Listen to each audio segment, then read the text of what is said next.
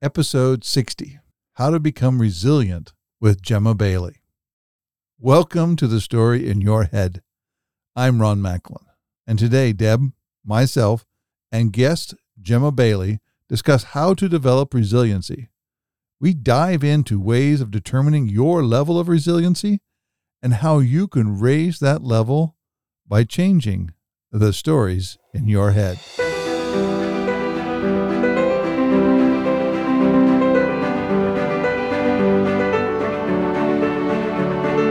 Hi, I'm Ron Macklin, the host of the Story in Your Head podcast and the founder of Imaginal Community, a new virtual space where you can discover how to change the world one relationship at a time.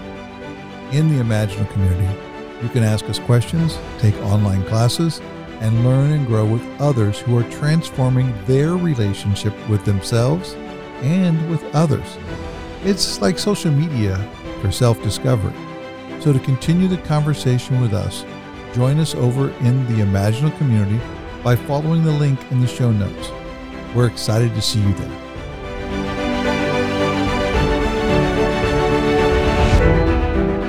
Welcome to the Story in Your Head podcast. Today, our guest is Gemma Bailey. Gemma, welcome to the show. Thank you so much for having me. Could you start out with giving us just a give us a quick, like a short elevator speech, like five story elevator speech who are you and introduce yourself to our listeners? All right. So I am a trainer and a franchisor. I am also a therapist. So I wear a few different hats actually. I've got a few different companies, um, but they all center around mental health and well being. And I typically use a modality called NLP, which is neuro linguistic programming. Um, it's a little bit like a cognitive behavior therapy um, or a new age psychotherapy. And I have one franchise where we teach people how to use this modality, how to deliver it in settings such as corporate environments where they might need to focus on leadership and management. Um, and sometimes they're also working with adults who maybe have some unresolved trauma from their past that they want to explore and overcome. And then my other franchise is called NLP for Kids. And this is where we use the same modality, but we're working with children and young people so we have an adapted version, and our practitioners there work in schools, in the community, and they also work with children in one to one sessions when they've got particular types of anxieties that they wish to overcome. I have a non profit company as well. And yeah, as I mentioned, I also still see clients. So I also wear that hat too. well, thank you, Gemma. You know, today we wanted to talk a little bit about resilience. And what does that mean to you? Resilience to me means that you don't necessarily get to avoid the tough stuff, but that instead you're facing it head on and that you you kind of go through the challenges that life puts in front of you. And what that does, the upside, because it sounds like it's all downside so far, the upside of that is it helps you to develop a thicker skin so, resilience isn't about your ability to cope with difficult situations necessarily, or about being particularly brave or comfortable with them. It's actually about your bounce back ability. But that's not a real word, so we say resilience instead. It's about your ability to get back up on your feet and keep going, even when you've been knocked down. And so, resilience is something that it can help with things like confidence and bravery levels in the future. But those are not necessarily skills and attributes that we start out with. And so we develop those things by initially going through some tricky times and developing some resilience so that we feel a bit bolder and a bit braver when it comes to difficult situations in the future. Mm, thank you. Why is it like, how is it relevant in, in your work, in your different businesses, and for yourself? So, in the work that I do, I would say resilience is probably a subject area that crops up most in the work that I do with children and young people. Um, so, there's this anxiety epidemic sweeping through the Western world at the moment where we have young people who are struggling to deal with life's challenges. And they may be things that an older generation would look at and say, well, back in my day, you'd just grit your teeth and get on with it. um, and almost um, feel as if it seems a little bit unjust that with all of the luxuries that we have at our disposal these days, it seems a bit crazy that we've got all these young people who are struggling with different anxiety problems and other sorts of mental health issues. But it really comes down to resilience. And if you have resilience there, then those challenges still exist, but you're just better able to cope with them as and when they come along. And one of the things that we're seeing at the moment is where we've gotten almost into a culture of expecting very fast results to things. Um, everything's moving very fast these days, and most of the things that we want, we can get very quickly. And that's lovely in some respects, and we're very lucky in a lot of ways. But it also means then that when there are difficult situations that maybe take time or energy or perseverance for those to, for us to work through them, that actually those might be skills that young people aren't as used to having to tolerate. And so for them, we might look at them and say, okay, their resilience levels are not where they ideally should be. And because of that, they're not coping in situations that might, on the face of it, seem to be things that would actually be quite easy to tolerate and resolve. So it definitely shows up there. Amongst the adult population, it probably shows up a little bit less as an issue. But sometimes there are instances where I might work with someone who has an issue that doesn't seem or wouldn't seem to many as if it's really that big of a deal, but it's really weighing on this person's mind. And that might come down to some, in some respects, might come down to just some poor organization or just a need for some more practical skills. But it might also be related to their levels of resilience. And so they may have some issues perhaps going on at work or in their family which seem like okay well those those would be quite annoying things but they're quite low level problems and there might even be some quite simple resolutions to those things but if they don't have resilience then they might find themselves getting overly stressed out more anxious than they would like perhaps suffering in some areas of their physical health such as not sleeping well um, you know finding that their diet doesn't follow the trend that it should do and that there are all these other sorts of issues that are cropping up for them, um, and that that's really down to them not being able to deal with their problems in a more resilient way. So resilience shows up in lots of different ways for lots of different people. Um, and I would say for myself on a personal level, I've probably had to develop more resilience than most because of the different experiences that life has thrown in my direction. Yeah, thanks. Could you share a little about those situations Oh, yeah, of course. that, um, that life threw at you? yeah. So I think I got more than my fair share. I'm just going to say that straight off the bat. so I think it started out probably quite early for me in that not dissimilar to a lot of people's experiences. So my parents separated when I was quite young, but the upshot of their separation was that I ended up in a refuge. So I was technically a refugee for a little while whilst we were looking to be rehomed because my parents had had a very bad relationship. My dad was physically abusive towards my mum. Now, what I wouldn't have said back then, but I can say with some certainty now, is that my dad did have alcoholism issues, but it was all very much labelled up as he was a social drinker. And so in a way, it seemed like it was almost acceptable for him to live that sort of lifestyle because he was with his friends and he was having a good time when he was drinking. It's just that he did that rather a lot. On reflection, I would say that my mum had some kind of personality disorder, and um, so probably borderline personality disorder, which wasn't diagnosed because back then it just wasn't well, it certainly wasn't as well known as a mental health disorder, but it also wasn't really good form for families to refer their loved ones to mental health services. It was very much frowned upon. And so those two people coming together with their respective baggage that they had was a little bit of a recipe for disaster. I do have siblings, so I have two older siblings um, from my mum's first marriage. My brother was given up for adoption, so I didn't actually grow up with him. Um, but I do also have an older sister who has severe learning difficulties and she also has epilepsy. So she was taken into care services when we were children. And so it was essentially just me and my mum pretty much together all the time. And then I would spend the weekends with my dad. So all of that was quite challenging to go through as a child because we had a period, a couple of periods of times where um, I was moved to different schools because we weren't settled in actually having a, a place to live. And then my sister being taken into care. And then the weekends were spent with my dad, who was drunk. So as I grew up, these things, to some respect, seemed just like this is what life looks like and it sucks.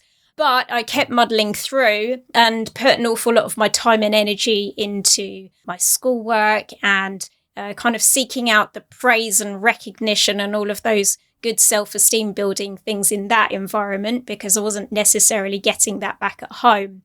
So, fast forward a few years, and I ended up obviously becoming a therapist and starting up my own businesses. And so, all of that praise and recognition from being in the school plays and pleasing my teachers must have paid off in some way.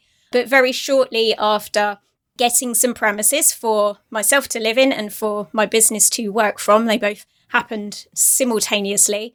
I started to notice that things were not quite right with my family. So, although my parents were separated, they both still lived locally to where I was living. And within a few months of purchasing the building that I moved into and starting all of the renovation work here, my dad was rushed into hospital and he passed away. And it was the same day that he passed away that I realized something was very wrong with my mum. In fact, when I called her to let her know that my dad had just passed away that day, the first thing she asked me about was around his financial situation. And it just was not the right conversation to have. It just didn't make sense. So, a very long story short, it took about 18 months of speaking with psychiatrists, neurologists, brain scans before we discovered that she had a rare brain disease called behavioral variant frontal temporal dementia. And that is, is different to dementias such as Alzheimer's. Uh, it's a little bit more like motor neurone disease. Unfortunately, in her case, it was quite fast acting. And so I had just taken on two new buildings that both needed renovation, which meant that I needed more staff to help me run my office. And simultaneously, having lost my dad, and then uh, realizing that now my mum is going to be going through this process toward the end of her life, I then needed to put her property up for sale, find her a care home, resolve some of the challenging behaviors that she was starting to exhibit. So she'd started gambling and doing some just really quite biz- things that were quite bizarre and out of character for her, even though she had been quite difficult with her personality beforehand. It got 10 times worse. She became quite aggressive and angry. And as I mentioned, I have a sister who has uh, learning difficulties and special needs. And so that meant that overnight, I literally suddenly had two dependents. One was my mum, and the other one was my sister. So I had to go through all of the power of attorney process for my sister to become her legal guardian. And that coincided with the care home that my sister was living in closing down due to safeguarding reasons. They weren't taking care of their residents properly. So at the same time as finding a home for my mum, I was also having to find a home for my sister. And trying to build my own home all at the same time whilst running these three different businesses that I've also got as well. So that definitely did something for building my resilience. Yeah, I I, I hear all the things that were thrown at you and how you help other people with their resilience. How did you work through that? I think that in hindsight, looking back on it, it really was just a case of do what you can and keep chipping away and just taking one day at a time. Now, that sounds easier said than it was done. What I noticed about myself, so bearing in mind that I'm a therapist, so I was working with people every day and helping them with their anxiety problems. Quite often, I was waking up in the morning with the of anxiety and going to bed with a very similar feeling. And then also thinking, hang on a minute, I should know the answers to how to resolve this feeling. I teach it to other people. but the reality is, when you are in it yourself, it really is quite a different beast. And I found that the only way really that I could manage was to not plan too much around the future, take each day as it came. And whilst I say don't, you know, don't think too much about the future, don't plan too much into the future, there definitely was a degree of where I knew, for example, that my mum was coming to her end of life stages, that on a practical level, if there were things that I could do to make the future easier for myself, then I, I would start to put those things into place already. So, as an example, one of the things that happened as she was coming towards the end of her life was I started to grow conscious because all of that tied in with COVID. It all kind of started to happen around the same time. So there was a period of time when I, I actually couldn't see her because of the restrictions on visiting care homes. And whilst everyone else was saying, oh no, all of these lockdowns are a nightmare, I was thinking, thank goodness for these lockdowns because I actually got some breathing space during that time. And I realized then that when I had too much time on my hands, that was when the busy brain really kicked in. And so I, I suddenly thought to myself, I'm going to need to plan my time very carefully once my mum has passed because I realized then how much of my time and energy was going into visiting her or dealing with paperwork around her situation or you know just the sort of day-to-day updating people and family members and I suddenly realized, yeah, I'm going to have some time on my hands quite soon. And I don't know how I'm going to feel about that. That might be when all of these last few years really hit me in the face. So I decided to start degree, like you do. So I, I started a master's in psychology, part time, obviously.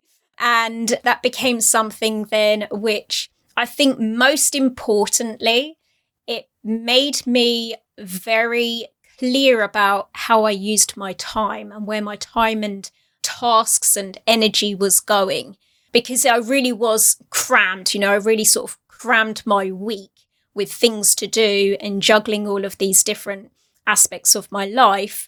But at the same time, it was helpful because it gave me a very strict routine to follow.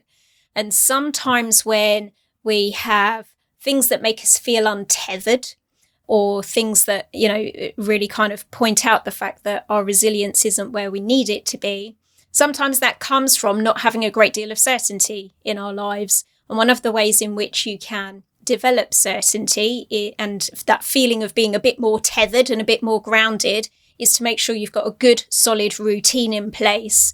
And so by making sure that I wasn't going to have whole days where I had nothing to do and I would be maybe sitting around and overthinking during that time. Instead, I, I was actually being very productive and making sure that I used the time that I did have, even if it was for rest and relaxation, in the best possible way. Are you looking to strengthen your relationships, whether personally or professionally? You want to learn how to build authentic connections faster, or perhaps you're looking to beat employee burnout through the power of connection. My name is Ron Macklin, founder of Macklin Connection. And in our workshops, we teach you the fundamentals of how to do exactly that and more. To learn more of the power of your relationships, visit us at macklinconnection.com.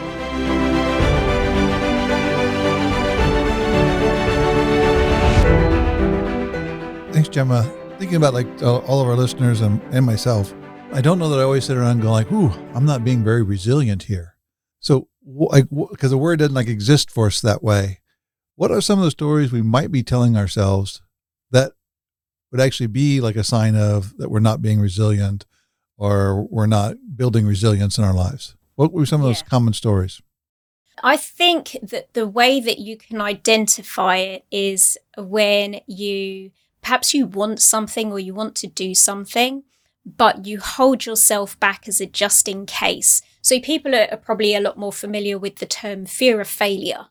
So, uh, you know, there's maybe something that you would like to achieve, but if you are anxious about not being able to achieve that thing, that could be a resiliency problem because there are other people who might be in very similar circumstances and maybe even have less skills or less resources than you do.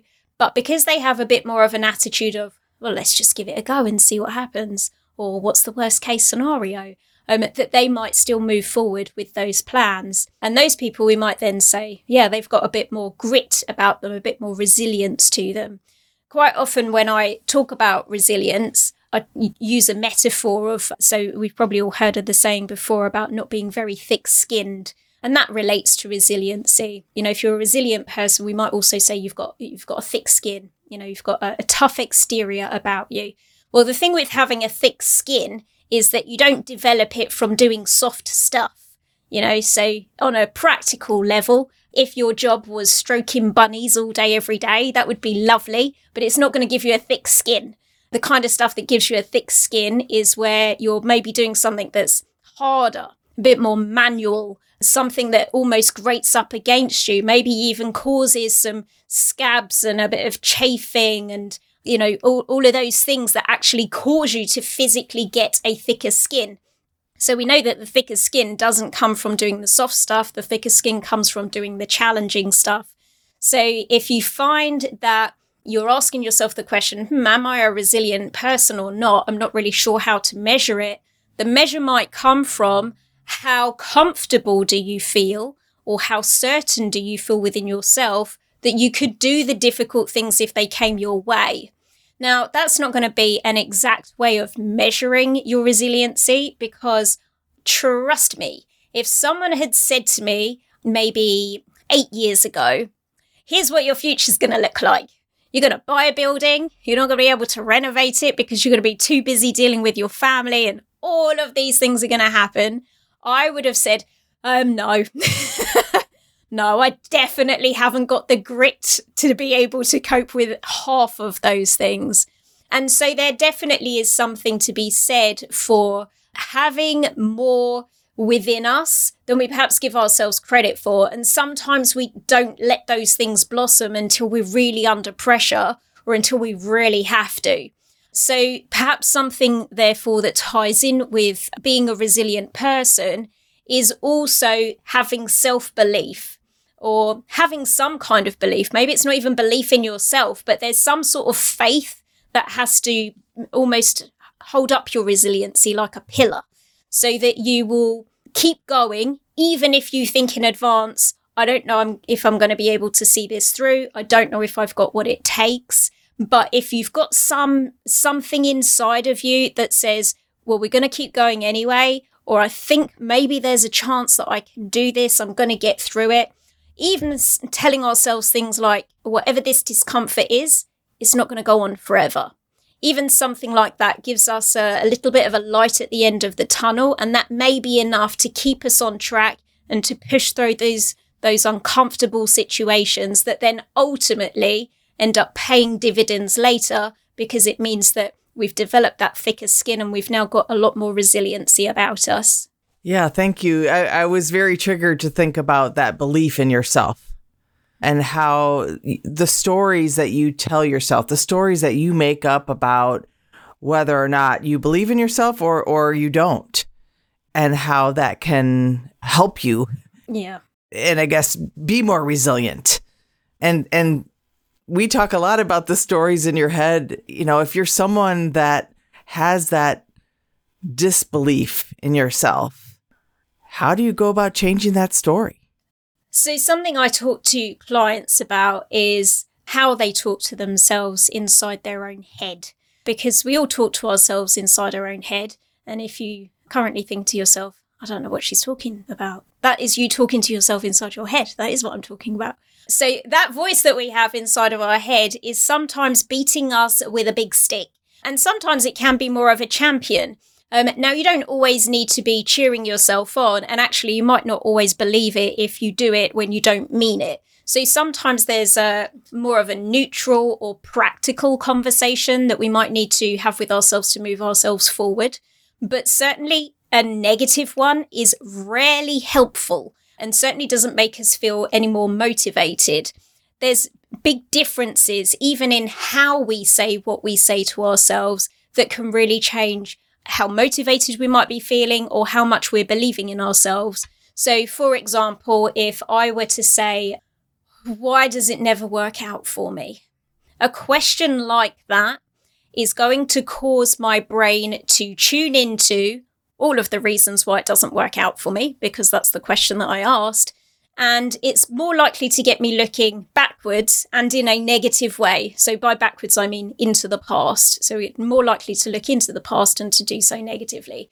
If I ask myself a question that begins with a how, so how can I do this?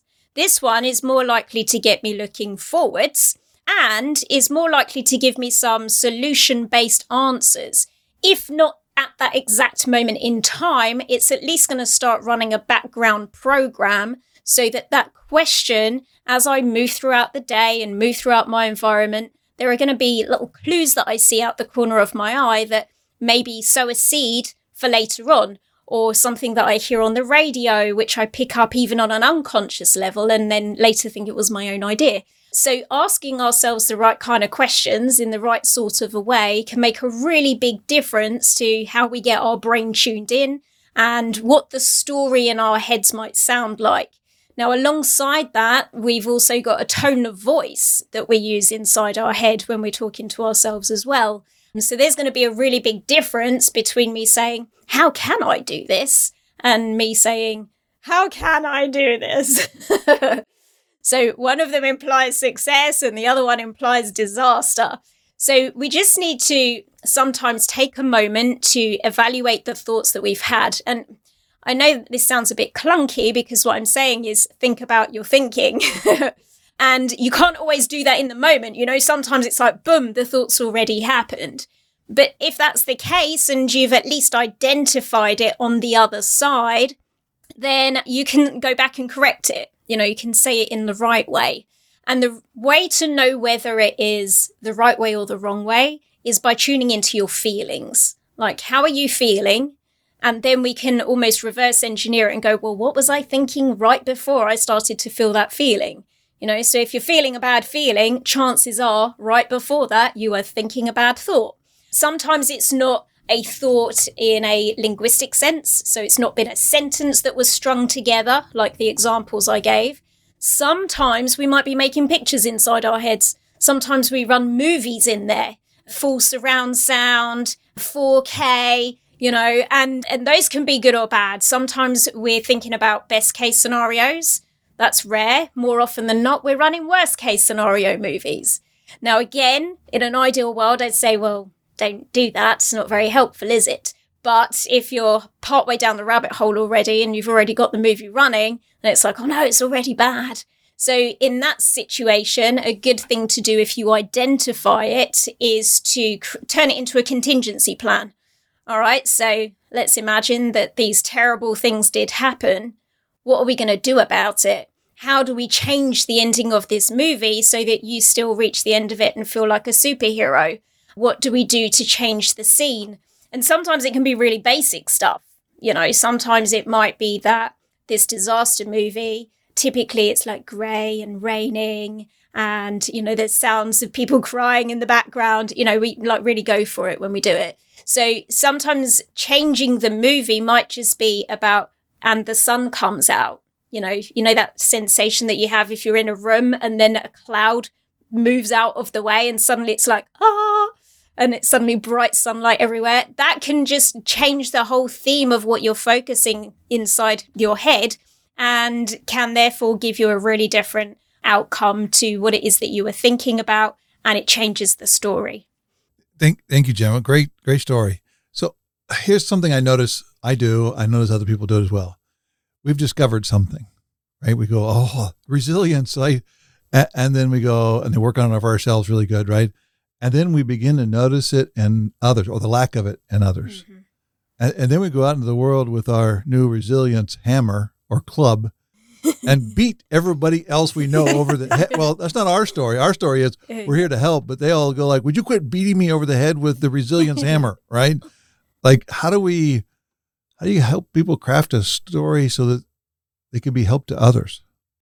Yeah, that's a really good question. I, I think tying in with that, something that I notice because I do a lot of work with young people and going into schools. And one of the questions that I'll be asked by school leaders is We've noticed that our children are not very resilient. We'd like you to come in and teach them to be resilient. And and I always think, what do you want me to do to them? like this sounds like I'm going to need to put them through some really uncomfortable processes just so they've got resilience on the other side, right?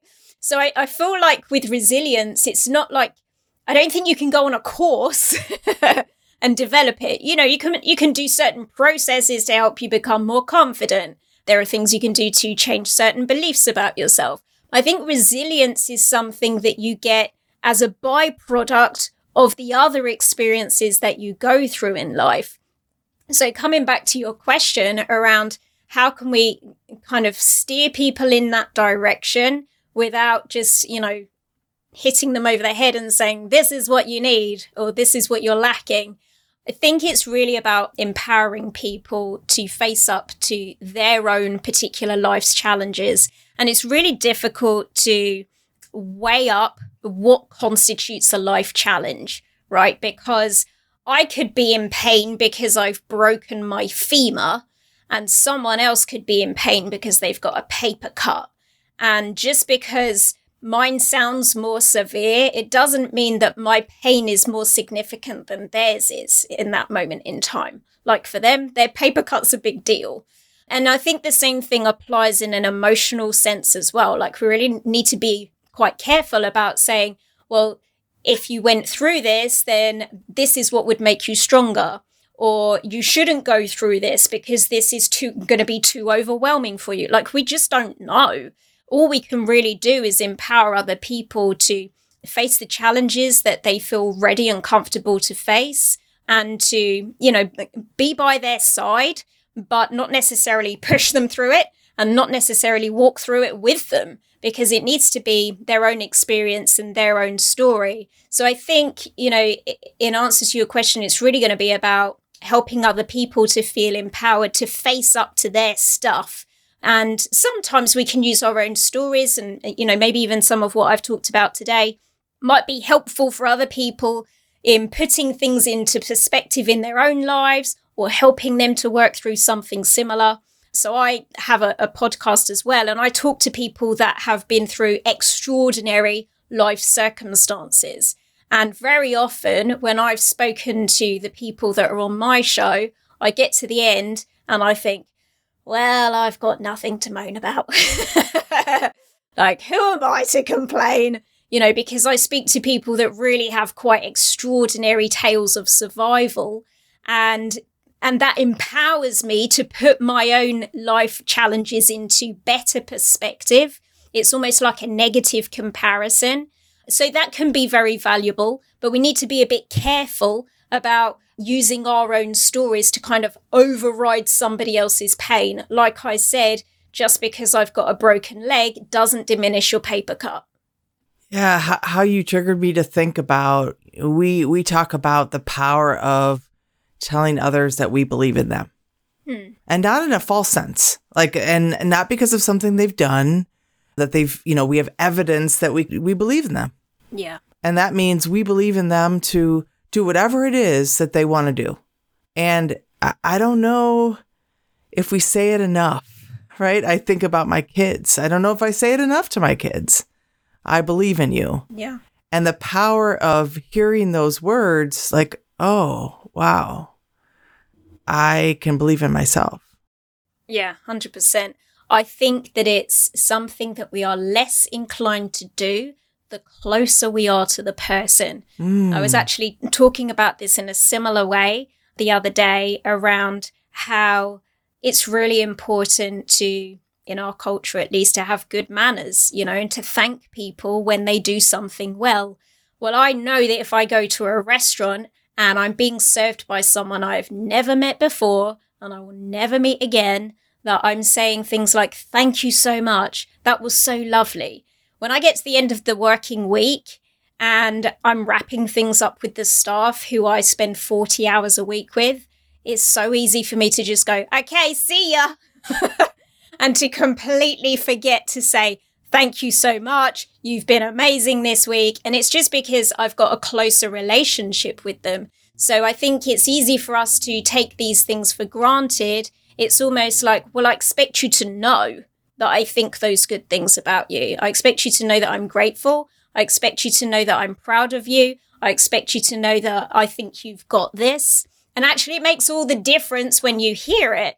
But I think there's something in the delivery around that as well. You know, it's going to make a really big difference to my staff team, for example, if I say, Hey, before you all go today, I just wanted to say that you really kicked it this week. You were on the money. Thank you so much for all your hard work. Then if I just flippantly say, okay, thanks guys, bye bye, like that doesn't mean as much.